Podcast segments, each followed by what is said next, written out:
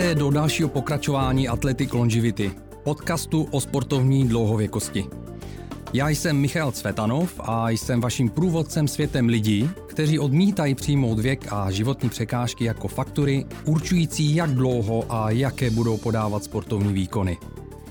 Právě naopak, využívají své zkušenosti proto, aby zůstali dál na špici, ať je ta pomyslná špice jakákoliv.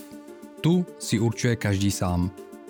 Než se pustíme do dnešního rozhovoru, chtěl bych vás pozvat na svůj web athleticlongevity.live, kde najdete všechny rozhovory s mými hosty a kde si v blogu můžete přečíst články o sportovní dlouhověkosti.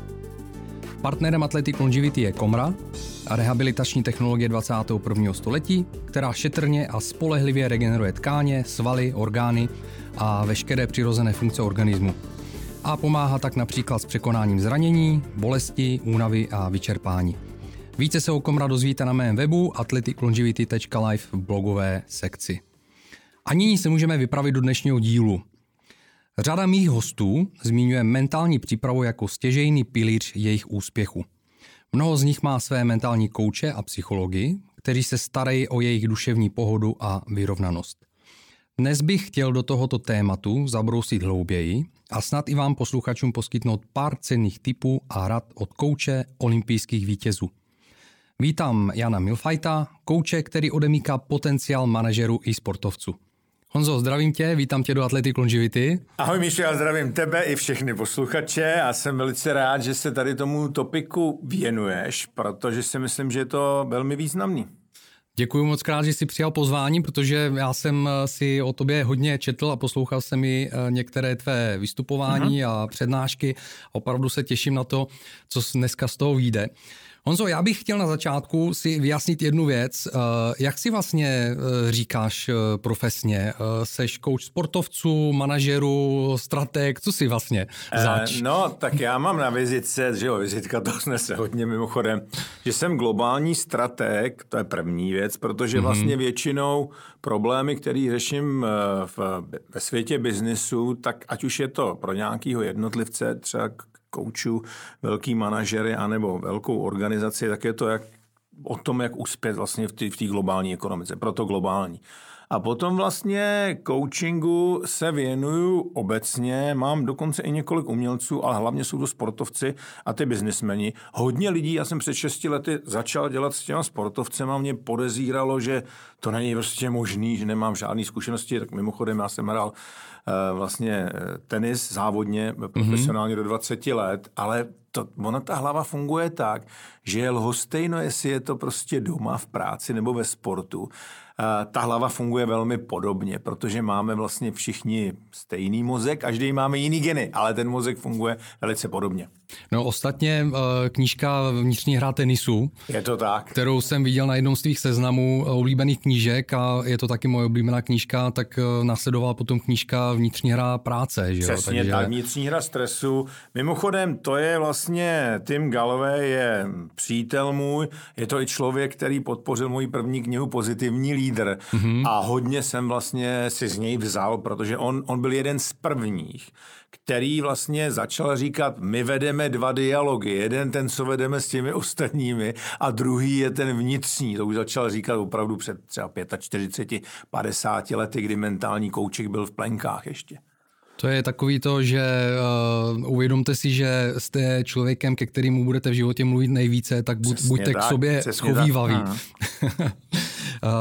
takže uh, ty si, ty si teď říkal, že kromě sportovců máš i jiné uh, oblasti, ve kterých koučuješ lidi. Hmm. Uh, ale my se budeme zabývat konkrétně sportem, jo, protože jsme ve sportovním podcastu. podcastu. Uh, jak dlouho teda si koučem sportovců? Je to 6 let. První sportovec byl olympijský vítěz v moderním pětiboji David Svoboda. Uh-huh. A potom já jsem se potkal s Jirkou Kejvalem, šéfem olympijského výboru českého a vlastně členem Mezinárodního olympijského výboru, kamarád, s kterým se známe, a nevím, od roku asi 2000. A on říkal, no co kdyby zkusil to, co si dělal s těma biznismenama, prostě na straně toho mentálního coachingu, té mentální síly, s těma sportovcema, no tak jsem udělal první seminář, tam bylo několik olympijských vítězů, v, v Karlových Varech, no tak jsem se stal vlastně mentálním koučem toho olympijského top týmu a takhle se to rozjelo. Dohromady to bylo jedna k jedné, zhruba 45 sportovců. Dneska se to vytříbilo, mám asi 32 sportovců, mm-hmm. ale dělám pořád semináře jak pro sportovce, tak pro trenéry s olympijským výborem, ale i s jednotlivými asociacemi. Jak se přetvářily ty znalosti, které jsi měl hmm. z toho managementu a do, do toho sportu? Jak jsi nacházel ty souvislosti? E, tohle je zajímavá otázka, protože já jsem se učil, jak funguje mozek, když jsem byl prostě absolutně na vrcholu a ten můj tým byl e, čtyřikrát za sebou nejlepší region na světě, když ta firma byla největší na burze. Jo, jako bavíme se o Microsoftu, o Microsoftu teďko, bavíme se ještě o, o Microsoftu, kde jsem byl 22 let, vlastně mm-hmm. nakonec jsem byl prezident 8 let. Takže vím, jak se chová ten mozek, když prostě máš ten peak, jak se říká peak performance, jako úplně nejlepší výkon. Ale potom bohužel jsem zažil ohromný sešup před deseti lety. Byl jsem, měl jsem velmi těžkou depresi, o který třeba můj přítel Cyril Hešel říká, že jsem se pohyboval dva měsíce na pomezí života a smrti. Mm-hmm. A, e, takže vím, jak ten mozek funguje, když jsi totálně down, kdy je vypnutá ta logická část toho mozku, kdy vlastně vidíš jenom černé věci a tak dále a nechceš žít v podstatě. Jo jsem se z toho dostal, čtyři roky jsem byl ještě potom na antidepresivech, mm-hmm. no a naučil jsem se z toho spoustu vlastně věcí. Ty, ty oba dva takový jakoby klíčový stavy pro ten mentální coaching, když je člověk down. A teďka neříkám, že sportovec má depresi. Může jí mít, ale je to taková mini depresička, když prohraju třeba vyhraný zápas, když neproměním penal. Rozumíme si, jo? Ano, jako, ano, je to, není to, nej, nejdu tak jakoby down, ale musím vědět, co je potřeba dělat. Jo? A řada sportovců ulpí na té chybě a točí se v tom několik dní, místo aby přijali to, co se stalo, poučili se a pohli se dál, protože minulost nezměníš. Ty nezměníš, že si netrefil přímý kop třeba, nebo že si zkazil matchball. Jo. Prostě to nezměníš. Jediný, co můžeš změnit, je budoucnost a tu nezměníš v minulosti, tu změníš každým dalším přítomným okamžikem.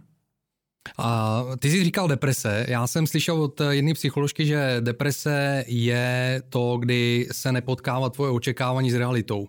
Tím pádem seš pod vlastně tím tvým očekávání, to je ta deprese.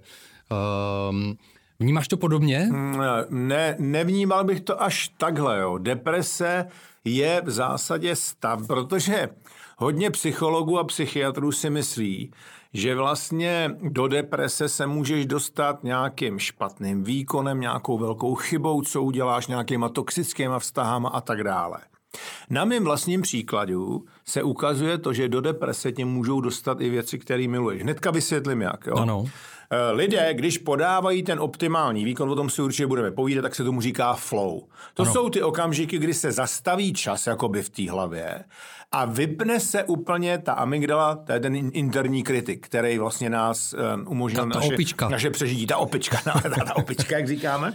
Ano, a ten člověk podává optimální výkon. Ve flow se vylučí hormony, které jsou pro nás velmi příznivé, jako je endorfin, ten vlastně nám zlepšuje imunitu. Endorfin je stokrát silnější třeba než morfium, proto když jsou lidi ve flow, tak necítí bolest, necítí únavu, dopamin a další hormony. Jenže, když potom flow, a může to být muzika, muzikant, může to být businessman, může to být sportovec. Když potom flow, já si neodpočnu mentálně a chci jít do dalšího flow okamžitě, tak ono to nějakou dobu vydrží a pak to bouchne. Protože to, co se musí stát, po tom špičkovém výkonu ty si musíš mentálně odpočnout, protože jiný chemikálie, který se, chemikálie se vyloučí, ty endorfiny, dopamin a serotonin třeba u toho týmového flow a tak dále, tak jiný chemikálie ten mozek čistí. Pokud ty si neodpočneš, tak vlastně jdeš a za chvíli máš třeba jenom poloviční mentální výkon, ono to nějakou dobu vydrží a pak to bouchne. Jo. Takže je to, je, je to v podstatě i, i, i takhle, jo. ale dá se vlastně už dneska říct, že eh, v zásadě pokud vlastně já cítím, že mě nějaký věci nebaví, trpím nespavostí, nechutí k jídlu a tak dále, je dobrý jít eh, k lékaři. Jo. A není nic eh, špatného prostě. Já si myslím, že mentální choroby je potřeba začít brát jako něco, když máš zlomenou nohu, protože vlastně ten tlak na nás, ale i, i na ty sportovce je ohromný. Dřív, když sportovec, když fotbalista nedal góla, no tak to někde napsali ve sportu, nebo to na, za chvíli o tom nikdo neví. Dneska je to prostě národní katastrofa. všichni to, že 150 tisíc komentářů na Instagramu nebo na Facebooku a tak dále. Takže ten tlak na ty sportovce je ohromný a proto tu hlavu je potřeba vlastně trénovat. Říkáš jim, ať nesledují uh, Instagram? Uh, někdy jim říkám i tohle, jo. ale ono to je zase těžký.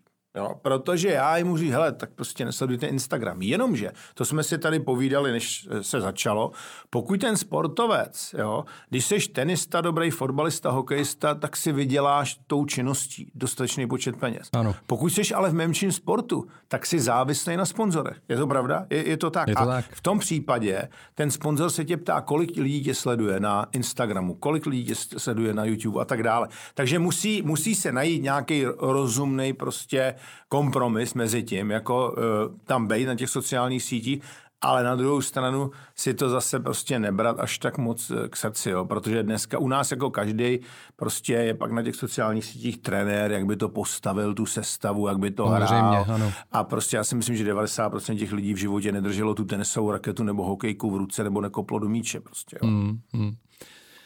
Takže s čím vším pomáháš sportovcům? Mm. Z pravidla Řeknu třeba příklad, jeden z asi z mých nejznámějších sportovců v tuhle chvíli je Patrik Šik, což je, řekl bych, že jeden z nejlepších útočníků v Evropě, druhý nejlepší střelec v tuhle chvíli, si povídáme. V Bundeslize. Na, na, na tom Patrikovi to je dobrý vysvětlit. Patrik za mnou přišel před třemi lety, eh, šel sám na golmana Juventusu a místo, aby ho si udělal si úkrok doprava pamatuju tuhle situaci. a střelil, střelil vlastně, střelil do prázdné brány, tak nastřelil toho Bufona. No a pak vlastně ta smyčka jela pořád v té hlavě. Jo. Takže první věc, s kterou sportovci přicházejí s nějakou konkrétní situací, která je zasekne a nemůžou se pohnout dál. Lukáš Rohan, kterým dělám tři roky, stříbrná olympijská medaile v Tokiu, tak zase, když udělal na začátku chybu, zavadil v obranku, tak už ta hlava jela, Ježíš teď nesmím udělat další chybu a zvolnil, zpomalil. Jako Dneska už jede pořád stejně, protože jsme se naučili, ať uděláš chybu na první brance nebo na poslední, pořád jsou to dvě vteřiny, jako penalizace, že jo, prostě. Jo, takže tohle je první a že u, u toho Patrika tomu se říká přerámování, že si musel představit, jak se to zahrálo prostě jinak a pak hrál zápas s Bulharama proti e, vlastně za národák a už to udělal správně. Takže, Takže za to smohl ty? A pomohl jsem mu. To nikdy není tak, ne. Míšo, to nikdy není tak, že? aby to neznělo na bubuřelem milfaj, to ne. ne. Já, já Bulhar já samozřejmě ti, toho trpím, já, jo. Takhle. Já ti, cože? Já Bulharu toho trpím. já vím, já vím. Ne, no, prohráli jste dva jedna s náma, Šik dával oba dva góly, Takhle jsem to myslel, že jo, za to můžeš, takhle, jo. Ale máte tam taky skvělý hráče, o, to, o, to, o tom žádná, jako. Ne, ale já jim, to chci říct jenom, já těm sportovcům já jsem prostě zastánce toho, ne jim říkat, tohle, tohle, takhle to musíš udělat. Já jim dávám nějaký čínský menu. Já to umím poměrně hodně. A z toho čínského menu oni si prostě vybírají. Takže první věc, co se dělá vlastně, že když přijdou, tak mají nějakou problematickou situaci a řeší se ty konkrétní situace. Druhá věc, já je otestuju, udělám psychometrický vlastně test, používám StrengthsFinder od Galupu, abych zjistil, eh, jak vlastně v čem oni mají obecní talenty. To není talent, jestli mám lepší kličku napravo nebo nalevo, jo, nebo něco takového, ale jestli třeba mám strategický myšlení, nebo naopak analytický, jak moc jsem empatický a tyhle ty věci. Abych věděl, jaký ten člověk je a jak on hlavně nahlíží na svět, abych věděl, jak ho mám koučovat pak dál. Jo, prostě. Zase příklad. Patrik Šik má třeba první talent uvážlivý, takže on má fantastický talent na to nestřílet ani pozdě, ani brzo, ale vystřelit včas, nebo hlavičkovat, to stejný. Jo? Takže, takže to je druhá věc, to je vlastně uh, jakoby uh, to, to otestování. No a pak, pak na základě toho, já mám asi 250 nebo 280 dneska už různých vlastně technik, já to vždycky vytřídím a dávám dohromady prostě znovu jako který, e, který jim nabízím a který, že každý to sezení, každý to sezení, zhruba máme hodin, půl hodina až hodina a každý to sezení je o tom, co bylo v těch minulých zápasech a tak dále, co, se, co máme co řešit a dáváme tam prostě do toho něco nového. Teďka třeba se všema sportovcema, jaký byl minulý rok a co prostě, co si dávají za cíle do toho roku 2022. Přesně tak, aby, aby oni věděli. Jo, protože ty si musí, musíš dát celkový cíl. Jirka Lehečka třeba dneska vlastně vyhrál v kvalifikaci, ještě musí vyhrát jeden zápas, aby se dostal do hlavní soutěže na Austrian Open tenista, tak pro ně je důležitý, on je asi 140, tak je důležitý se dostat do první stovky. To máme ten jakoby dlouhodobý cíl. A pak jsou dílčí samozřejmě cíle, jak to bude třeba postupovat ty Grand Slamy a další turné. Na jaký ty úspěchy se sportovci, já vím, že si to hmm. nechceš ani nemůžeš připsat všechno jako na sebe, ale na, na jaký úspěchy, na kterých se spodílel si nejvíce hmm. hrdej? Tak určitě prostě Patrik, jo, mm-hmm. bych první řekl, protože Patrik, když jsme spolu začali dělat, tak já jsem mu říkal možná první zápas proti Ronaldovi. Já říkám, hele, ty můžeš mm-hmm. dělat Páťo dvě věci buď se ho zalekneš a budeš si furt říkat, nikdy nebudu tak dobrý jako Ronaldo, to je ten interní dialog. A nebo si řekneš, je mi 23, to bylo 23 a už hraju s Ronaldem, jo, jako. A on si řekl, samozřejmě jasný, co si řekl, protože na mistrovství Evropy dal stejný počet gólů jako, jako Ronaldo. Takže je to, je to Patrik. Pak vlastně Ulči Lukáš Rohan, stříbrná medaile na, v Tokiu, uh, Alex Šupenič, bronzová medaile v Tokiu, taky to je zase Fleret, jo, uh, Lukáš Rohan, to je kanoista. Pak je to už zmíněný Jirka Lehečka, který prostě se posunul během covidu, byl 650. Eh, když začínal, jakoby přecházel z juniorů do, do dospělých před těma dvěma lety a je 140. vyhrál vlastně anketu eh, Zlatý kanál, takže to, toho bych určitě jmenoval. Z těch jakoby mm, novějších spoluprací tak určitě Hanka Matelová, ta naše nejlepší stolní tenistka, která v této druhé polovině roku byla třetí na turnaji mistrň a vyhrála velký turnaj vlastně v Tunisku. Jo, mohl bych jmenovat určitě prostě další, ale tohle to jsou jakoby, jakoby eh, to jsou, to jsou jakoby eh, dominantní, no prostě, jo. Ale, ale jsou tam i věci, které já třeba, hm, že jo, jsem spolupracoval s Martinem Křížem, co je jeden z nejlepších basketbalistů našich, když si urval achilovku před dvěma lety, tak vlastně jsme na to měli tři měsíce, všichni mu říkali, že to nedá, on to dál. Teď jsme znovu spolupracovali, že měl urvaný vazy v koleně. Spolupracujeme pořád, Rozumím. ale tohle je jako intenzivnější eh, jako v té hlavě, protože ono se totiž ukazuje, že ta hlava se chová jako chemička. Jo, vlastně. A já, když jsem v době, když mám zranění a mám prostě, jsem v dobrém prostředí, jsem optimistický, jo, přemýšlím, vizualizuju si, jak se vrátím do té hry a tak dále, tak vlastně se vylučují endorfin, dopamin a to má i velice blahodárný vliv na to, jak rychle se léčí to zranění. Jo. Pokud jsou tam nějaký toxické vztahy a já se třeba bojím, jo, prostě tak najednou je tam dlouhodobě prostě ten adrenalin nebo kortizol a to má samozřejmě prodlužuje zase to zranění. Jo. Takže já vlastně uh, přemýšlím i, i o, o tomhle tom, jo, že aby to takhle uh, fungovalo těm sportovců. To je skvělé, já jsem se právě na ty spojitosti chtěl mm. zeptat, jestli je tam vidíš právě mezi tou hlavou a, a nejenom toho výkonu, mm. ale právě uh, otázkou mojí, kterou jsem si tady napsal Jasně. dál, byla právě o, to, o tom, jak se, jak se sportovec vrací zpět ze zranění. No. A jaký máš vliv tady na to, jo? Ty si částečně teď na to odpověděl. Já třeba jsem teďka pracoval vlastně s Míšou Kempným, který rok nehrál NHL a prostě uh, dali ho na farmu. Takže a, a on nebyl úplně jako z toho happy samozřejmě, ale tak jsem mu říkal, Míšo, ty si nepřišel o ten talent, ale trošku si přišel o tu dovednost, protože rok, si rok nehrál. Jo? Protože dovednost rovná se talent krát je investice do toho talentu, jo? to znamená, jak trénuju. Jo? A v momentě, kdy on rok nehrál, protože byl zraněný, no tak on nepřijde o ten talent, ale částečně přijde o tu dovednost, už se vrátil do NHL a tak dále. Jo? Protože my si musíme uvědomit, že vlastně uh, ta, jakýkoliv sport je i činnost samozřejmě, je o dvou věcech. Ta dovednost sama o sobě a ta dovednost rovná se opravdu talent, to jsou ty geny, s kterými se narodím, někdo jich má víc, někdo jich má míň, krát to úsilí, ten trénink. A teďka ještě pokud já, to, já k tomu sportu mám velký emoční pouto a jsem často ve flow, tak násobeno tím flow, jo, protože to flow zrychluje to učení se celý. Ale to samo o sobě nestačí, protože pak ještě existuje neurobiologie, protože hlava a tělo jsou propojený. Jo? A vlastně ty činnosti, které já se naučím, tak jsou reprezentované v hlavě nějakýma synaptickýma okruhama, synapse spojují jednotlivý vlastně neurony. Takže můžeme si to představit tak, že to, co se naučím, je v té dlouhodobé paměti, v tom podvědomí nějak prostě pro mě schovaný. Jo? No ale teďka na to, abych podal ten optimální výkon, tak já se musím stoprocentně soustředit v tu chvíli, kdy vlastně se to ode mě očekává. Jo? Dáme si příklad. Představ si, že na Federer letí míč, jako prostě, eh, tak jeho smysly eh, samozřejmě odečtou, jakou má rychlost ten míč, jakou má rotaci a tak dále. Ale ta naše hlava nereaguje na každý míč zvlášť, ale reaguje na základě toho, co už on odehrál, co má v té dlouhodobé paměti.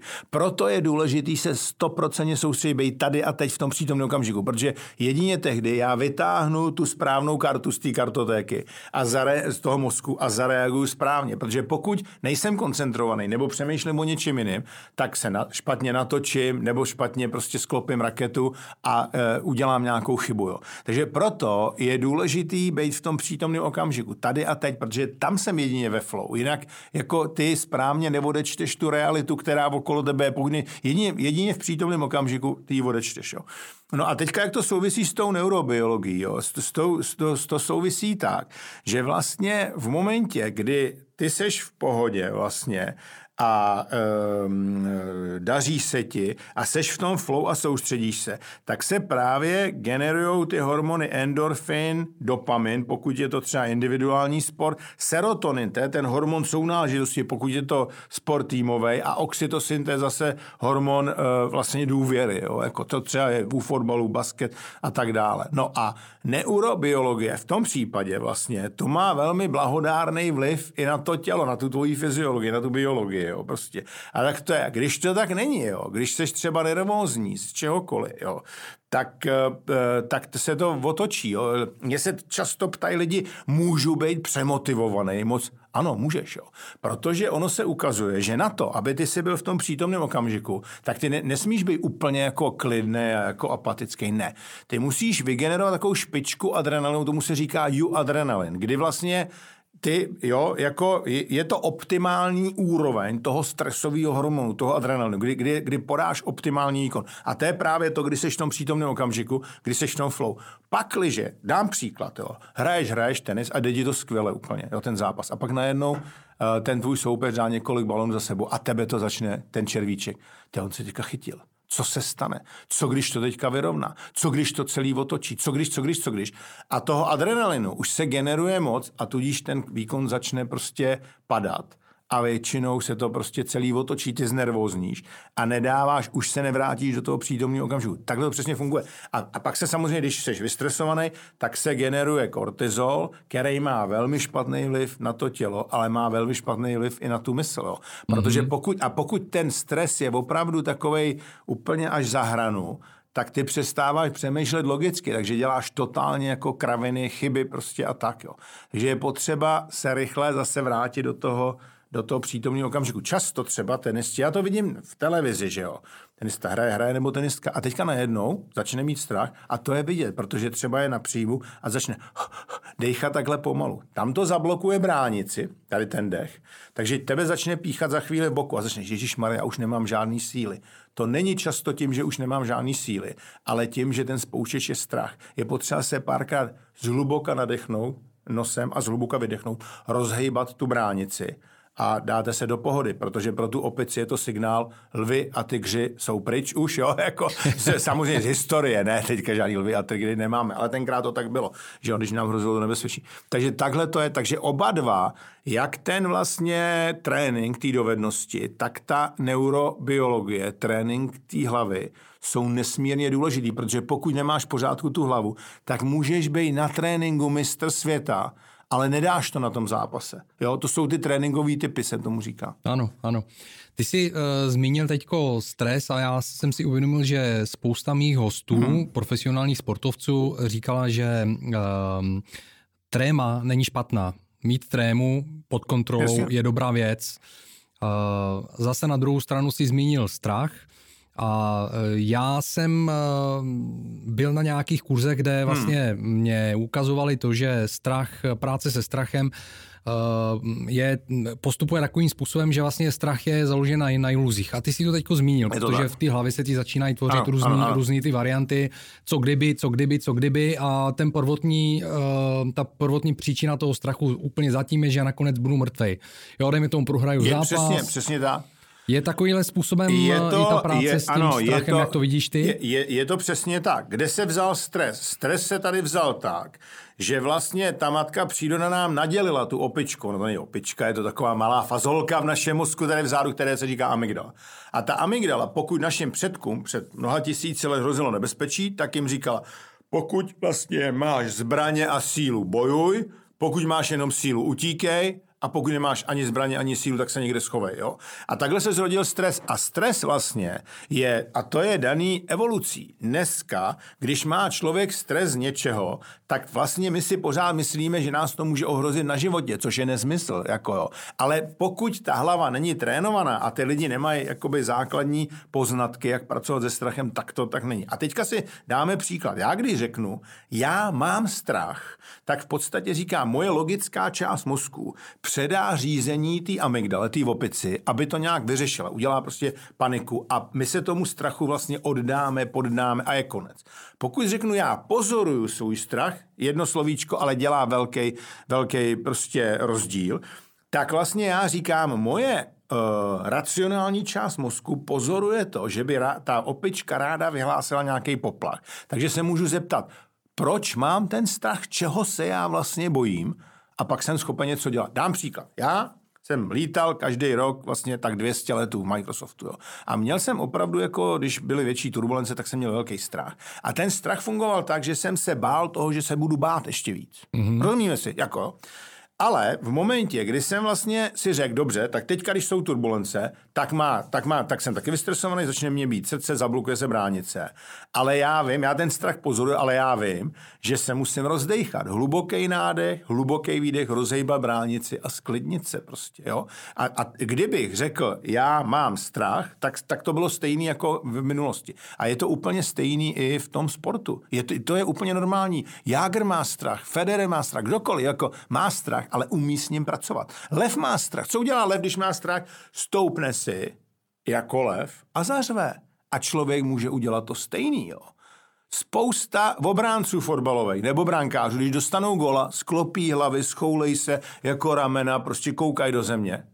Golman Bayernu Mnichov, který má 40 let, když dostane góla, vezme míč a vykopne ho co největší, protože jde do toho, pořád ještě bojuje. Proto já říkám, že šampion se cítí jako vítěz, i když momentálně prohrává. Řada lidí mě za to napadla na sociálních sítích, že jsem blázen, že to není možný. Já neříkám, že je vítěz, já říkám, že se cítí jako vítěz. Jo? Protože o čem to je? Mentální odnos je o tom těle, a to tělo, to je dáno vlastně e, zase tou evolucí. Já když stojím rovně, koukám prostě před sebe a tím tělem zaujmu co největší poběm jako okolo sebe, tak se vyloučí o 18% víc testosteron, kortizol dolů u 16%. To je profesorka Amy Curry, tohle to dělá. Jako, mm. jo. Mhm. Takže o jednu třetinu já můžu vlastně ten výkon ovlivnit uh, tím postavením těla. Patrik, když nastupuje teďka, tak má ruce v bok takhle prostě, jo, jako, protože mu to dělá, se cítí dobře. Jo. Pak je to ten dech a pak je to samozřejmě uh, ta mysl. Jo. Ale je to tak, já se můžu cítit jako šampion, i když prohrávám, protože se nevzdám. Podívejte se na Novaka Djokoviče, když hrál, a teďka nevím, jestli to bylo v Římě nebo v Paříži, prohrával prostě uh, s Rafou, s Rafaelem Nadalem, prohrával 5-0 v prvním setu, pak to teda celkově vyhrál, ale prohrával 5-0. Ten Djokovic tam pořád chodí jako lev na tom kurtě. Jo? A o tom to je. To jsou a těch eh, sportovců, kteří to takhle mají a dokážou to, moc není, ale je to tak, jo. Podívejte se na Lukáše Krpálka, našeho dvojnásobného vítěze, prostě olympijského mého kamaráda v judu. Stejná věc, jo jde tam prostě na to tatami, roztáhne ruce, aby prostě, samozřejmě, že má v sobě pokoru, ale o tom to je prostě, aby se cítil dobře, no samozřejmě, že ten soupeř to zase vnímá tak, ale... No tak ostatně to vychází z přírody, ty je to tak, se tam tak jako roztahují, je to, je to, aby zvětšili svůj je to objem a je to zahnali toho to soupeře. Tak, jo. Jo, takže to jsou pak jako instinkty, mm. působíme na ty instinkty zase toho soupeře. Přesně tak. Tímhle tím způsobem. Mm. Uh, měl jsi, Honzo, uh, v práci se sportovci třeba nějaký případ, kdy se ti to nepodařilo a nemusíme říkat konkrétní jména, spíš uh, o co se jednalo, kdy si cítil, že ta spolupráce se nedaří, že ten člověk se nechce změnit a že se nechce posunout. To, to, a v čem to bylo? Mm-hmm. To, co je vidět, tak ty lidi, kteří se tomu opravdu jakoby věnují poctivě, tak, tak dosahují jakoby těch výsledků. Ani Lukáš Rohan třeba, ani Saša Šupenič je netypovali žádný novináři v té desíce sportovců, který mají získat medaile a oni získali. Jo. Takže to je potřeba tohle, že je potřeba se tomu opravdu věnovat, protože já, já dávám nějaký nástroje, to používání těch nástrojů a to, aby se tomu ty lidi věnovali, jo, třeba procvičovali ten dech a tak dále, tak je na nich. Samozřejmě, že prostě se to někde jako daří víc, někde se to daří jakoby míň, ale jde o to, aby ty lidi, mě, mě zase, já těch sportovců mám tolik, když třeba někdo řekne, hele, já už prostě to nebudem dělat, nebo tak, což se jako nestává, jo. Ale důležitý je, aby ty lidi tomu věřili, že jo, jestli budou pak dělat s nějakým jiným mentálním koučem, to je úplně v pohodě, ale aby ty lidi věřili tomu, že to je důležitý. Jako jo. A já si myslím, že stále více a více sportovců tomu věří a více a více trenérů, jo. že třeba před 6 lety to tak nebylo, jo, protože tohle to bylo hlavně ve Spojených státech, teďka to přicházelo do Evropy, ale myslím si, že se to hodně mění a že ty že e, vlastně ty lidi, to, co třeba je jiný ve Spojených státech, tak tam mají třeba můj dobrý známý vlastně Michael Jervis je uh, psychologem sportovním Seahawks, což je americký fotbal, v Seattle vyhráli i vlastně uh, vyhráli Super Bowl, jo. Tak to chci říct, že vlastně tam v té Americe už jakoby týmy mají ty sportovní psychologie nebo mentální kouče a tak. To tady e, moc není. Nebo je, ale je to spíš jako já, já to dělám s jednotlivými oddílama třeba, ale je to formou nějakých přednášek, ne, že by to bylo vlastně jako pravidelně. I když třeba ve fotbale e, mě to zase vyhovuje, protože tím pádem já můžu s jednotlivcem dělat z několika týmů. Jo, jako, jo, prostě protože dělám s jednotlivcem, nedělám s celým manšaftem. A proč to tady tak, tak to je? Proč tady není zájem tady o této uh, spolupráci? Já, nebo... já bych řekl, že, že to prostě, je to obecně, hele, Míšo, je, uh, v Americe dneska každý druhý člověk má svého psychologa nebo psychiatra, protože ten tlak na ty lidi je ohromný. Jo? A přichází to do západní Evropy a tak dále. Náš mozek dneska za jeden týden zpracuje tolik informací, jako mozky našich předků před stolety za celý život. Jo? Takže ten, ten tlak a ten, ten tlak je vlastně exponenciální. Takže my potřebujeme vlastně někoho, že jo, s kým se můžeme o těch věcech poradit a, a, a vlastně se i naučit něco o tom, o tom mozku a o tom tom sebepoznání. Jo, jako. Já, si, já si domnívám, že to, eh, že, že to jako pomalu sem přichází, ale je to taky daný určitou jazykovou vybaveností trenérů, prostě, jo, který, jako samozřejmě je spousta trenérů, který umí anglicky, německy a tak, ale není to třeba u té mládeže a tak to ještě není uh, úplně jako uh, jasná věc a tak, tak obvyklý. Jo. Ale mm, říkám, fakt se to jako mění a docela rapidně. Mm-hmm. I, mhm. ten, I ten vztah, který, že já vlastně školím trenéry v různých prostě klubech, teď jsem měl třeba Olymp, jako vlastně asi spousta jako trenérů a tak, takže uh, jde to správným směrem určitě. Ve svém podcastu pravidelně zmiňuji komraterapii. A není to náhoda. Na základě vlastní dlouholeté zkušenosti jsem přesvědčený o tom, že komra dokáže velmi efektivně podpořit sportovní dlouhověkost. Sám používám komra 12 let a za tu dobu jsem spolupracoval i s mnohými sportovci a komra se pro ně stala jejich osobní rehabilitační pomůckou, kterou dlouhodobě používají. Kdybych to měl vysvětlit velmi zjednodušeně, komra podporuje přirozené regenerační schopnosti buněk, jejich metabolismus, tvorbu energie a mezibuněčnou komunikaci. Díky tomu z komra můžete sami a efektivně pomoct svému tělu při řešení zánětů, bolesti, při regeneraci zranění nebo k posílení jeho obrany schopnosti. Z dlouhodobého hlediska tak podporujete své tělo v tom, aby se lépe zotavovalo ze zranění a z běžného potřebení a udrželo si schopnost podávat maximální sportovní výkony. O Komra se dozvíte víc na mém webu athleticlongivity.live, eh, kde o svých zkušenostech z Komra píšu eh, v různých eh, článcích v blogu. A zároveň na mém webu najdete speciální kód na 10% slevu na nákup některého z Komra přístrojů. Mrkněte na to. Kde ty sám čerpáš ty znalosti, hmm. odkud? Jako, jestli, jestli samozřejmě chápu na jednu stranu, že máš obrovské zkušenosti z eh, top managementu a na druhou stranu předpokládám, že i dál se vzděláváš. Eh, jaký máš eh, oblíbený třeba filozofie, ze kterých Určitě. čerpáš, nebo metodologie? Hmm. Určitě. systémy no, učební. Já vlastně, co se, co se týče jakoby mentálního coachingu a vůbec teorie flow a peak performance, tak by byly asi dva, který bych jmenoval profesor Erikson a Steven Kotler. Ten asi je teďka vlastně 30 let zkoumá flow, jo, jako a um, prostě je absolutní top, top, top. Takže knihy, trénink a tak dále. Potom jsem si zase vzal, protože jako jedno ze sportovců, který ho považuji nejenom ty tom jeho sportu, ale obecně za jednoho z nejlepších sportovců dějin je Michael Jordan, takže jsem se dostal k Timu Groverovi, což je jeho vlastně byl 15 let jeho, jeho coach a to jsme tam měli dokonce i nějaký čas na jedna k jedný, že jsem se mohl nějaký věci, bylo nás tam víc, ale zeptat to bylo vlastně online. To je další člověk. Eh, potom z hlediska neurovědy, tak je to určitě Andrew Huberman, absolutní top, top člověk. Doporučuji všem, kteří se o to zajímají, tak se podívat vlastně na jeho, na jeho podcasty. Fantasticky už zmíněný Michael Jervis. Já jsem třeba ale taky byl uh, půl roku na online tréninku sportovní psychologie UFC Barcelona. Jako nevím, jestli tady nějaký trenér další to obsal. Nebylo to úplně jednoduchý, musím říct. Jo. Oni mají tu akademii. Jo, jo, ta akademie, jo, Barča, Barča Innovation se to jmenuje. Mm-hmm. Jo.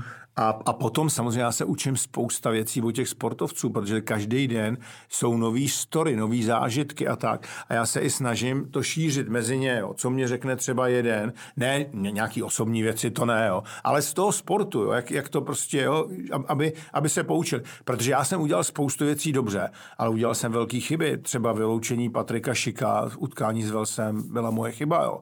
A řekl jsem to na rovinu i třeba na, na televizi Prima, jo, protože Patrika nikdy nikdo nevyloučil od žáků. Nikdy nebyl vyloučen, jo. Jenže já jsem, a tak jsem si řekl, dobře, no tak, tak to nebudeme se tady těma situacemi zabývat. Jenže v momentě, kdy ty se staneš rozdílovým hráčem, což se stalo samozřejmě už, tak po tobě jdou a provokujou tě. No, takže já jsem ho necvičil na ty provokace, že nemůže reagovat okamžitě, ale nádech, výdech zase a pak reagovat logicky a ne emocionálně a byl vyloučený. Takže tohle to, to beru na sebe. Jo. Ale jsou to prostě zase jako věci, eh, kterými se člověk eh, učí a už, už, tu, už tu chybu vlastně dál neudělá. Takže to je, to, to je tohle. A potom já mám fakt jako velký talent na to, jakoby převádět věci z jednoho oboru do druhého. A já ještě třeba učím s Pavlem Pumperlou takový kurz budování úspěšných týmů. Pavel Pumperla byl že, dlouhou dobu kapitánem basketbalového reprezentace, velmi úspěšným. Vlastně hrál i se Satoranským a tak. A on je, má i vystudovaný asi tři vysoké školy a tak, takže my dáváme vždycky dohromady, jako si vyměňujeme hodně zkušenosti, sport, prostě biznis a tak, jo. Tak, takže to je, to je tohle. A potom ještě je jedna věc, který taky hodně čerpám, jak vlastně funguje lidský mozek. My máme té kolegyně Katka Novotná před v roce 2017 jsme začali učit kurz o demikální dětského potenciálu. Vyškolili jsme 8 tisíc dětí, kde vlastně odhalíme ty talenty, oni si udělali takový test. A pak vlastně na úrovni samozřejmě 7-8 letých dětí, už jsou tam i větší, je koučujeme, jak pracovat s tím mozkem a jak využívat ty talenty ve škole a tak. Jo.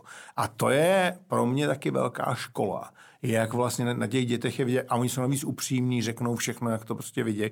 A tak. Takže jako fakt se snažím se učit pořád a z každý, z každý situace nový. No. Zajímají tě nějaké ezoterické směry? Rozhodně, rozhodně. Já, mm-hmm. jsem, já nejsem vlastně člověk, který by razil jako jedno náboženství, ale mám zmáklýho Ježíše Krista, mám zmáklýho Budhu jako zmáklýho. Jak, jak, jak oni na tyhle věci nahlíželi. Ano, no? ano. Takže třeba, kdybychom si vzali Budhu, tak co se týče vlastně toho, eh, co říkal on, tak on bojoval vlastně, že ho chtěl odstranit utrpení, no, ale ne z okolního světa, ale sama ze sebe. No? A říkal, že na to je potřeba, aby jsme tu mysl řídili, tak ji musíme sledovat nejdřív. Jo? To prostě sledovat mysl, která myšlenka co spouští. Pak, když sleduješ mysl a, a můžeš ji korigovat a řídit, tak jedině tehdy jsi v přítomném okamžiku. Pokud jsi v přítomném okamžiku, tak jedině tehdy odráží tvoje mysl správně realitu. To je to, co jsme si říkali. Potom jsi schopen vlastně z té dlouhodobé paměti si vytahovat i správný údaje. Jinak si něco vytáhneš a neodpovídá to tomu. Jo, pokud vlastně správně vnímáš realitu, tak vidíš, že se všechno okolo tebe mění. Jo? Je to prostě furt se něco mění, i při té hře. A pokud vidíš, že se všechno mění, tak na věcech nelpíš. Jo? A to nelpění je zásadní věc k tomu, aby například ten tenista přijal to, že ten minulý míč prohrál a ne, že mu to bude vrtat hlavou dalších pět gemů. Rozumíme si, jo? Mm-hmm. Ty můžeš udělat to, že se okamžitě vrátíš do toho přítomného okamžiku, bez ohledu na to, jestli vyhraješ nebo prohraješ ten předchozí míč.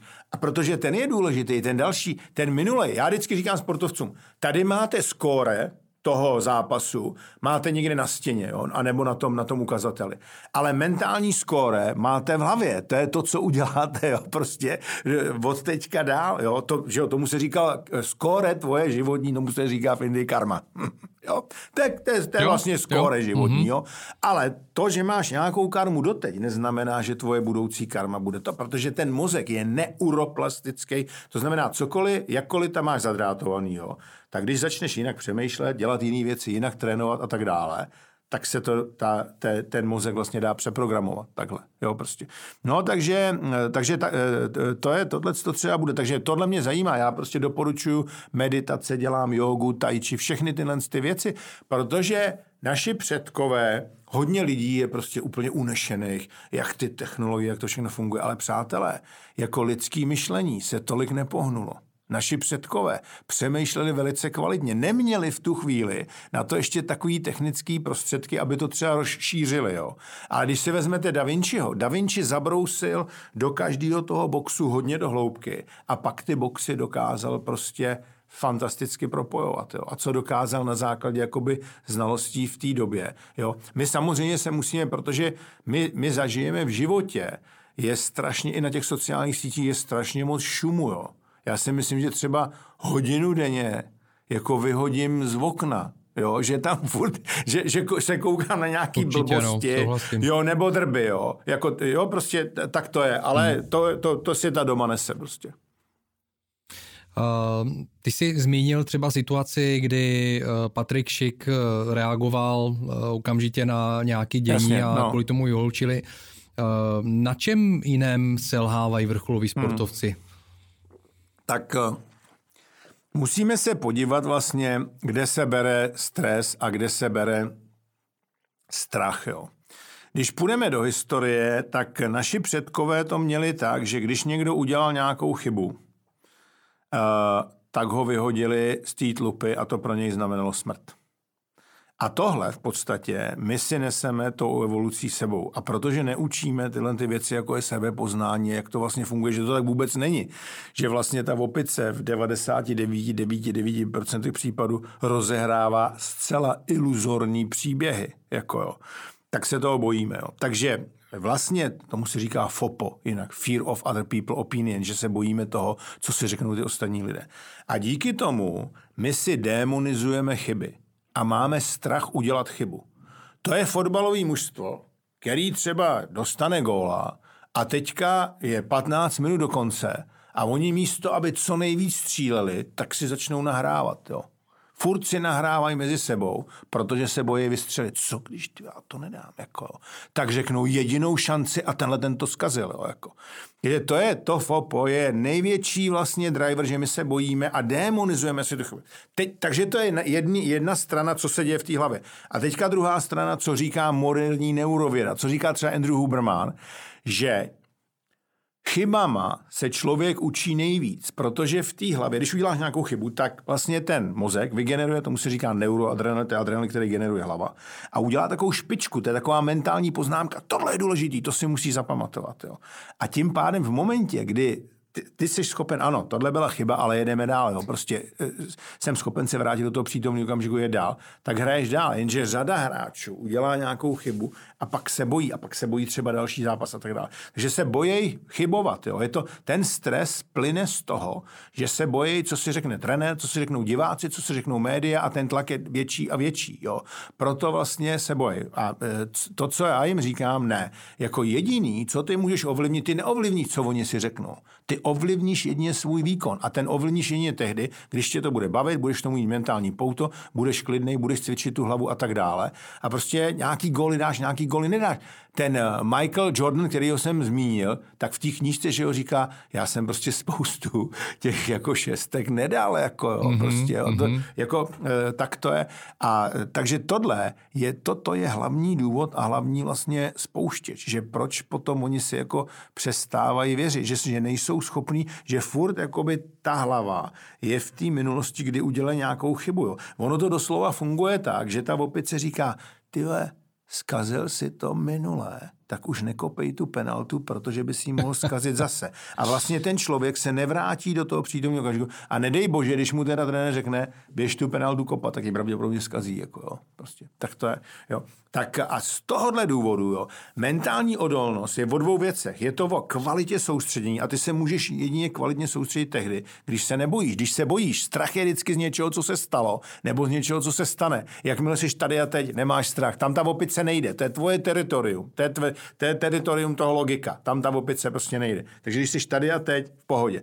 A takže je to o, o vlastně kvalitě toho, co natrénuješ, to, co máš v té paměti, a pak, jak moc jsi schopen se soustředit a, ty, a, a být v tom flow. A ty se vlastně soustředíš e, tehdy, když se nebojíš, jo, prostě. Když se nebojíš, to, když to zpracuješ, když si prostě řekneš, teď je to kravina, že jsem to nedal minule, tak prostě to neznamená, že, že, že, že budu prohrávat prostě dál, jako. Ale bohužel to takhle, a to není jenom u českých sportovců, to je obecně, no, prostě.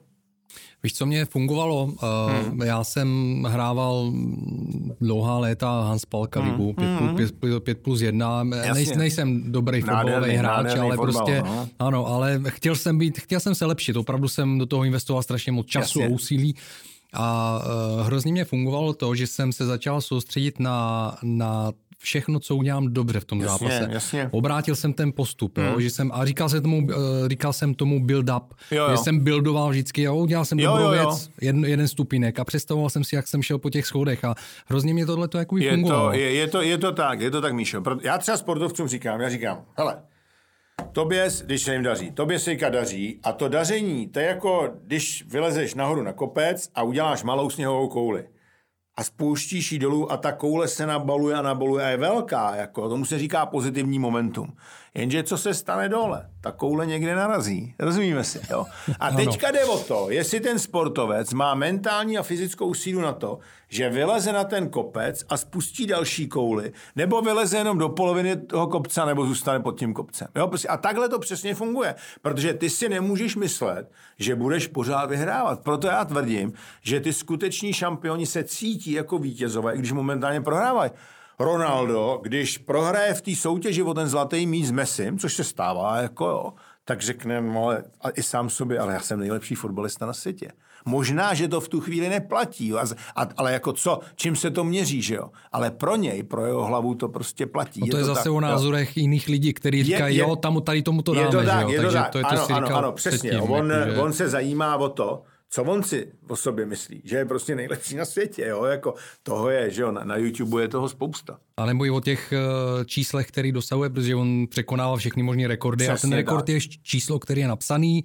Není to o tom, že deset žurnalistů se rozhodlo, že dá tady tomu ten zlatý je, je, to, je to tak, je to tak, jo. Předpokládám, protože... že asi takhle nějakým způsobem pracuje na tom. Jo, jo, jo, rozhodně, rozhodně, rozhodně. A na, na, na tom Ronaldovi je krásně vidět, on až 90% času je vlastně v tom flow, když ho měřil. Možná, že teďka už tolik ne, jo, jako, ale, ale to, to tak je, že on vlastně uh, krásně na internetu je, že jo, jak mu centrujou, zhasnou světla během toho a on to pořád jako je schopen odhlavičkovat a dávat goly, protože ta hlava Eh, poslední vlastně, co, co ta hlava zaregistruje, jakým úderem ta kopačka kopne do toho míče a on spočítá hlavou trajektory, jo, to je, to je všecko, to, protože to odhlavičkoval tolik, tak to, to tam má všechno vlastně tohle to uložený, jo. Honzo, abych ještě jednou hmm. uh, pochopil to flow, protože uh, já jsem se spousta uh, různými hosty, co, no. tady, co jsem tady měl, tak jsme mluvili o tom flow a každý má na to nějaký Jasně. svůj náhled. Eh, já to chápu tak a vrátím se vlastně k té knížce eh, Vnitřní hra tenisu. Mm. Tam ten Galloway vysvětloval, no. že když dokážeš vypnout hlavu a nechat tělo dělat to, co vlastně to tělo umí nejlíp, protože máš natrénovanou už za Jasně. sebou těch 10-15 let, ano. tak pro mě je svým způsobem tohleto ten stav toho flow, když nechám to jo. tělo dělat to, co umí eh, nejlíp flow, bez zásahu toho ano, flow, hlavy. Jsou, flow vlastně eh, je okamžik, kdy ty děláš něco, co je poměrně těžký pro tebe, těžký zápas třeba, ale využíváš maximálně svůj talent. Jo. A je to vlastně dvě věci, které jsou jako důležité v tom flow že čas jak kdyby se zastavil. Ty seš tady a teď, jo. Proto se tak dobře soustředíš, jo. Ty vlastně nepřemýšlíš už jako, protože si vybíráš, jo, to jedeš na automatického pilota. Rozumíš si? To, to není jako, že bys to uh, úplně stejný Jan Pirk, můj dobrý kamarád, kardiochirurg, úplně stejný, jo on už každý pohyb je, protože operuje 40 let nebo ještě víc než 40 let, tak to takhle, tak, tak to takhle je. Takže jsem tady a teď. A druhá věc je, že je vypnutá ta opice, protože když jsi v tom přítomném okamžiku, tak je vypnutá ta opice. A hodně mm, lidí si myslí, že když jsi v tom jakoby optimální výkonu v tom flow, že ten mozek kmitá, že jde rychle. Není to pravda. Jo. Tvůj mozek je v úrovni alfa 8 až 12 Hz a nebo dokonce úroveň teta. To je pod tím teď 4 až 8 Hz. A je to z toho důvodu, aby si mohl vlastně, ty vnímáš v tom flow všemi smysly. Proto je ten zážitek takový jako hluboký. Jo. A důvod, proč se ti zdá, že se zastavil čas, tak je ten, představ si, že jedeš 100 pade někde, 150 jako na dálnici, dubneš na brzdu a jedeš 100, tak se ti v tu chvíli zdá, že jedeš 60. Takový to relativní prostě zpomalení. Jo. Proto třeba ten Ronaldo, když je v tom flow a jde kopat penaltu nebo přímý kop, tak se mu vlastně zpomalí pohyb toho golmana a on je schopen prostě podle toho korigovat, kam to, kam to bude prostě hrát. Jo.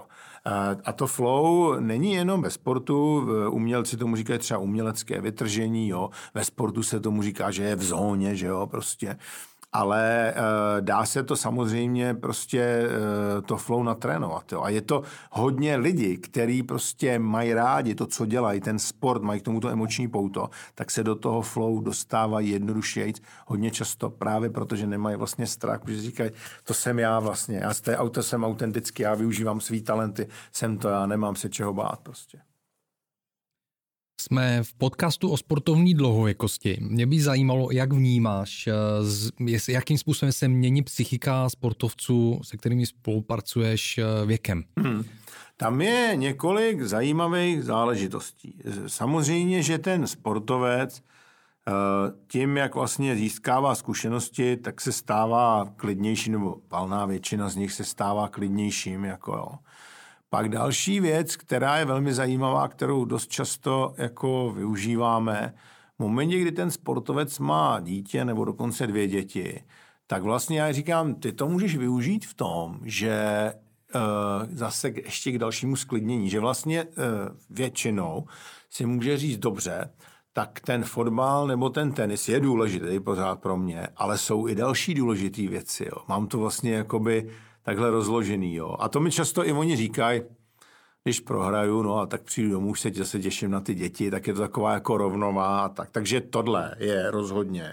No a potom, potom je to, že jo, já nevím, u toho Jardy Jagra to je fenomenální, ten prostě tu dlouhodobou paměť má naplněnou tím všechno, co odehrál. A pak samozřejmě on eh, už jako není asi tak rychle jako ty ostatní, ale ví přesně, co má dělat prostě. A baví ho to, jo. On má, on má obrovský emoční pouto k té činnosti. Takže ten rozdíl je opravdu v těch zkušenostech. V ty, v ty, je to, no, je to, protože ty naplněný mé mentální dlouhodobý... odolnost je přesně o, ty, o těch zkušenostech, o té dlouhodobé paměti, jako co tam mám, a o té schopnosti být tady a teď v tom přítomném okamžiku. A ta u těch, když se tomu ty sportovci věnují, tak se i z, samozřejmě s věkem zvedá. A třeba i takové věci, jako ty děti, protože toho člověka sklidněj, jo, tak, tak vlastně pomáhají. Co bys řekl tím pádem eh, automobilovému závodníkovi, který eh, do těch 25, 30, dokud neměl rodinu, tak eh, byl na vrcholu a pak se mu narodili děti a mm, říká se to taky ve Formuli 1, že to ovlivní hmm. hrozně ty piloty, že tolik neriskuji. Je to, je to tak, já to vidím i třeba u, já nevím, u lyžování nebo u, u, u akrobatického lyžování, jo, jako u, u těch sportů, kde v podstatě je to víc riskantní, tak co my víme, a to právě vyskoumal ten Steven Kotler a poslední kniha Art of Impossible můžu doporučit, umění nemožného, tak zjistil, že tam, kde opravdu ten člověk, jako je to hodně riskantní, ten sport, tak to flow je hodně hluboký, ty prožitky. To je, to je na to zajímavý. A jinak tohle je docela normální, že když ty sporty jsou opravdu takový, že uh, jsou takový jako mezní, takže v momentě, kdy se třeba vdá ta sportovky nebo ten sportovec se ožení, mají děti, tak to nechají. Některý, některý ne, ale některý toho nechají právě z důvodu té rodiny. Dá se jim nějakým způsobem pomoct, třeba právě těm automobilovým aby to, závodníkům, aby, aby to, se překonávali dál? Aby to... Aby, aby, to, aby v tom dál pokračoval. Ano, ano. No to je, byli vla, no jasně, dobří. no.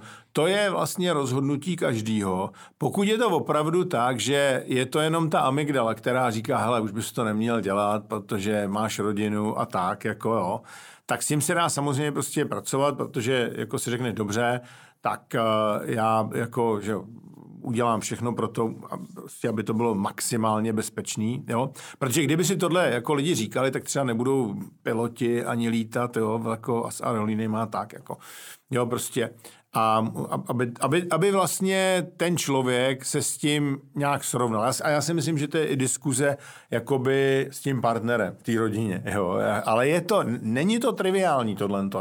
Já vlastně některý takový sportovce jsem měl nebo, nebo i mám a myslím si, že až jednou třeba se užení nebo, nebo, nebo vdají, tak, takže prostě Jo, ale ono to taky přichází Budeš mít co dělat. I, i s věkem, jo.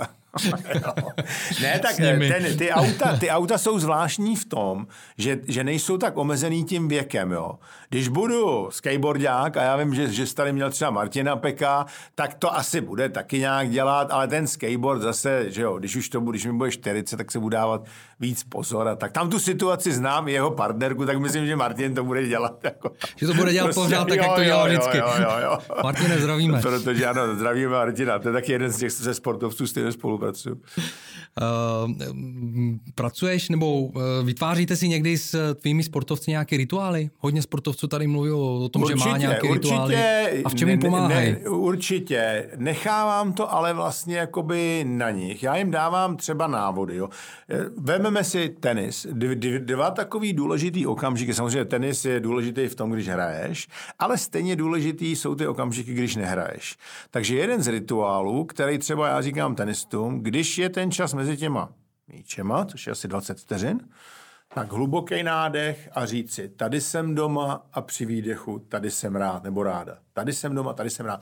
Pomáhá to vracet toho člověka, jak mentálně, tak vlastně i, tím tělem a tím dechem do toho přítomného okamžiku. Jo? Takže to je jakoby jeden, jeden rituál. A potom vlastně ty, třeba když se mění strany, tak já říkám, ty si tam jako musíš rychle odpočnout, občerstvit nějaký prostě citron nebo pomeranč na píce a tak dále, izostáru nebo něčeho jiného. Pak vlastně tak 20 vteřin nějaká jakoby reflexe a 20 vteřin prostě totálně už se jako soustředit, vrátit se zase do toho přítomného okamžiku. Jo. Uh, já jsem měl tu čest strávit nějakou dobu s Rafaelem Nadalem a jedna vlastně, jeden z mých sportovců, eh, Niky Bartuňková, také u něj v té akademii, jo, trénuje její strejda vlastně, jako ne, ne pořád, ale bývá tam Tony Nadal, který trénuje i Rafaela Nadala. A e, ten Rafa, jo, jako to bylo na US Open před dvěma lety, tak to bylo velmi, velmi jako poučný, protože Rafael Nadal je skutečně borec v tom, že zapomíná na ten minulý míč, jestli ho vyhrál nebo prohrál, vrací se do toho přítomného okamžiku. Jo. Snaží se být v tom flow i během toho tréninku. Snaží se ten trénink, aby byl hodně těžký. Jako jo, prostě.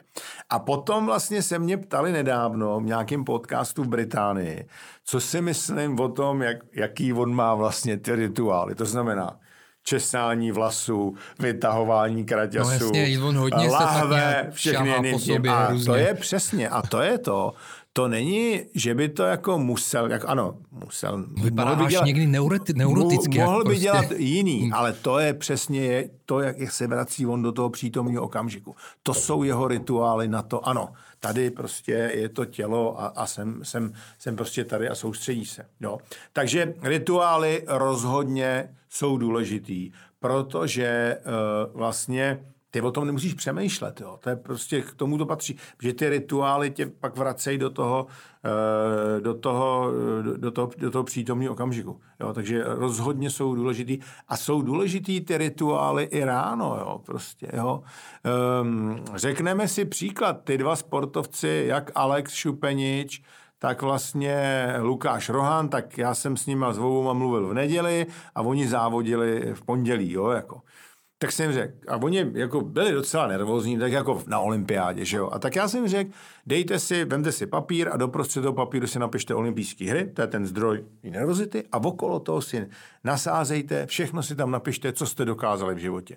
A ta hlava vlastně udělá z takového jakoby negativního zoom in, já mám strach z té olympiády, takový pozitivní zoom out, že ty si uvědomíš vlastně, co už si všechno dokázal a vyloučí se dopamin, jo, což, je, to, což je to, když ty něco doděláváš, uděláš, tak se jako vyloučí a máš ale i dál energii. Jo? A ráno jsem jim řekl, a ráno začněte tím, že si pustíte něco prostě, co vás úplně jako, co vás jako pobaví, zvedne z postele, dobře a tak dále. Takže Alex měl nějaký videa, který mu posílala jeho maminka, se koukal, to vím. A Lukáš Rohan se díval na ten film, kdy hokejisti USA v roce 1980 na té olympiádě vyhráli zlatou olympijskou medaili. Takže aby ho to jako našláplo. Takže, takže i takhle se to dá vlastně s tím pracovat. Vynikající tip.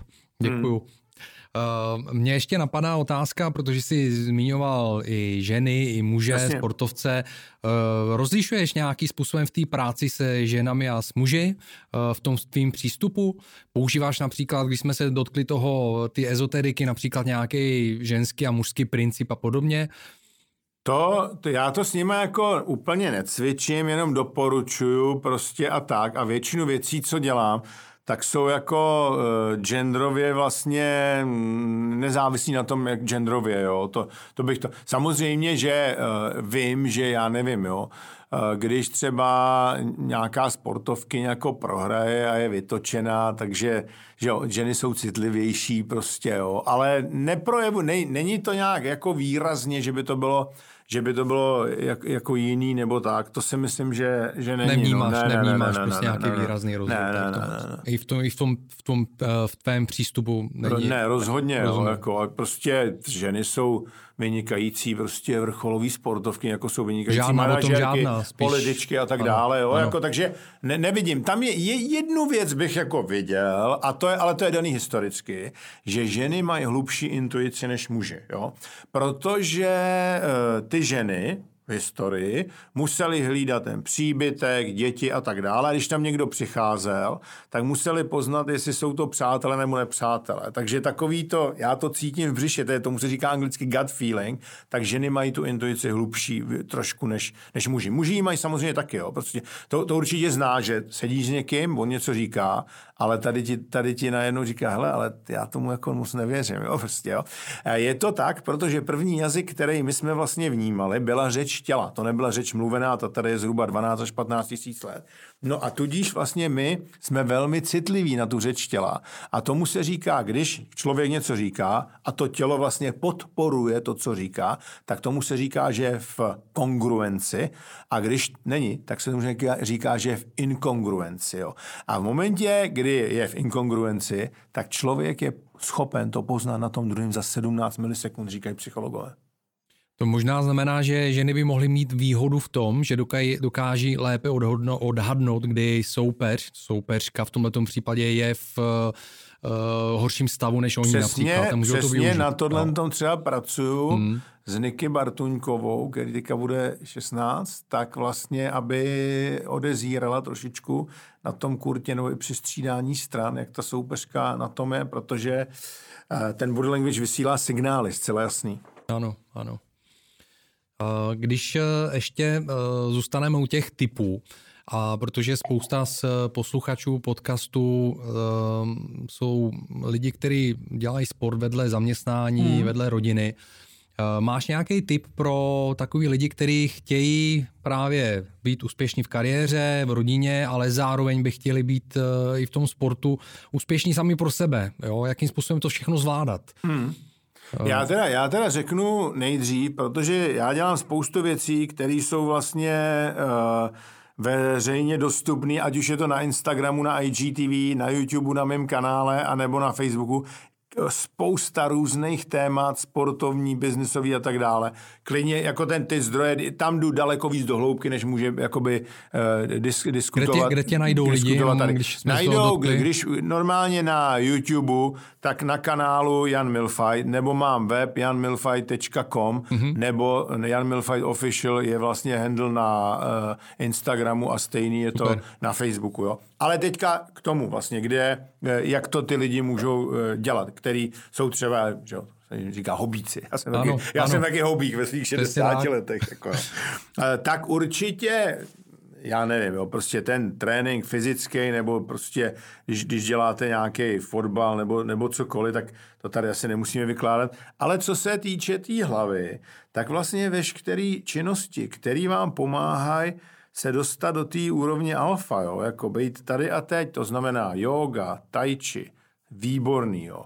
Ukážeme si teďka pár dechových cvičení, dýchání boxu, jo. to jsem se naučil u americké námořní pěchoty. Na čtyři se nadechnete nosem, na čtyři zadržíte, na čtyři vydechnete, na čtyři zadržíte. A jedete takovýhle čtverce, tak vy se vlastně sklidníte a naučíte se dechat. To, co můžu určitě doporučit, Wim Hof – studená voda a dechová technika. Je to zadarmo na YouTube nebo na e, hrozně tele, in teďko. Te, telefon. Je to, je to, to in, ale in. je to fakt dobrý. Já, Já jsem prošel věřím, i tréninkem u něj a je to, je to dobrý. Takže Wim Hof. Pak vás ještě naučím jednu techniku, další dýchací, jak vlastně eh, dobře zásobovat krev kyslíkem. Jo. Problém, který hodně sportovců, ale obecně lidí má, je to, že my se jakž tak ještě dobře nadechneme, ale vydechneme velmi krátce a eh, tudíž se rychle zbavujeme kyslíčníku uhličitého, který potřebuje hemoglobin na to, aby mohl dobře distribuovat eh, O2, tedy kyslík, do krve. Takže ta jednoduchá technika, na dvakrát se nadechneme nosem a dlouhý výdech pustou. A pokud to uděláte několikrát, tohle sto, tak uvidíte, budete mít prostě daleko víc energie. Takže to je další věc. Potom vám poradím něco, tomu se říká mentální jingle. Zase u vojáků jsem se to naučil, ale je to uplatnitelný i ve sportu. Je to vlastně, kombinuje to, to tělo, dech a tu mysl. Jo. Vlastně uděláte, protože to, to tělo, jsme si řekli, že to tělo, pokud vy stojíte rovně, tak vlastně je to až 30% toho výkonu. Dech, nádech a výdech vám rozhejbává, pokud máte strach z něčeho, tak vám rozhejbává tu bránici. No a když si něco řeknete, tak hlava nese v tu chvíli jednu myšlenku. Tak protože teďka my se nevidíme, ale já vám teďka popíšu. Tak já teďka sedím opřenej, abych co největší objem zaujal a udělám to, že se nadechnu a řeknu, to dám, to dám. Bouchnu se vlastně pěstí od lantí druhé ruky, jo. To dám, to dám, to dám. To si zkuste pětkrát, šestkrát. Dělá to SEAL Operation, to je nejtvrdší jednotka americké námořní pěchoty, když jdou do boje. A tam jim jde opravdu o život. Jo? Jako Mark Divine je ten člověk, to je další člověk, u kterého jsem dělal. toho mám na Instagramu. Tréninky. No, no, tak to je super. Mark Divine je fantazie, fantastický. No, no, no, jo, jo. Unbeatable Minds se to ano, jmenuje. Ano, přesně tak. tak. Mariňák. Jo, Mariňák, přesně mm. tak, jo, jo. Tak, eh, takže to je další, další finta. Tohle, to, co jsem vám ukázal, ten mentální jingle, přátelé, jestli znáte, Uh, jestli znáte Haku, tak je to podobný. Haka je podobná pro ten jakoby tým. To je zase taneček, dech a vlastně uh, pokřik nějaký. Jo. Jo, takže, takže to, těch, těle těch věcí je spousta, mám knihu Pozitivní lídr, pak když si pracujete s mládeží, odemykání dětského potenciálu a rodina jako, jako tým, to tam všecko najdete, ale když si nebudete kupovat tu knihu, tak je to i v mnoha těch lekcích vlastně, co jsou na tom internetu, jo, tyhle ty techniky různé. To je naprosto super. Vážení posluchači, tenhle ten podcast si můžete, musíte teda přehrát aspoň několikrát. Rozhodně. Takhle a nabitý... poslat ho dalším a volajkovat to a dát Míšovi tady hvězdičky. Takhle nabitý jako typama podcast rozhovor, jo, jo. myslím, že zatím, zatím tady nebyl, takže to je, to je úplně super.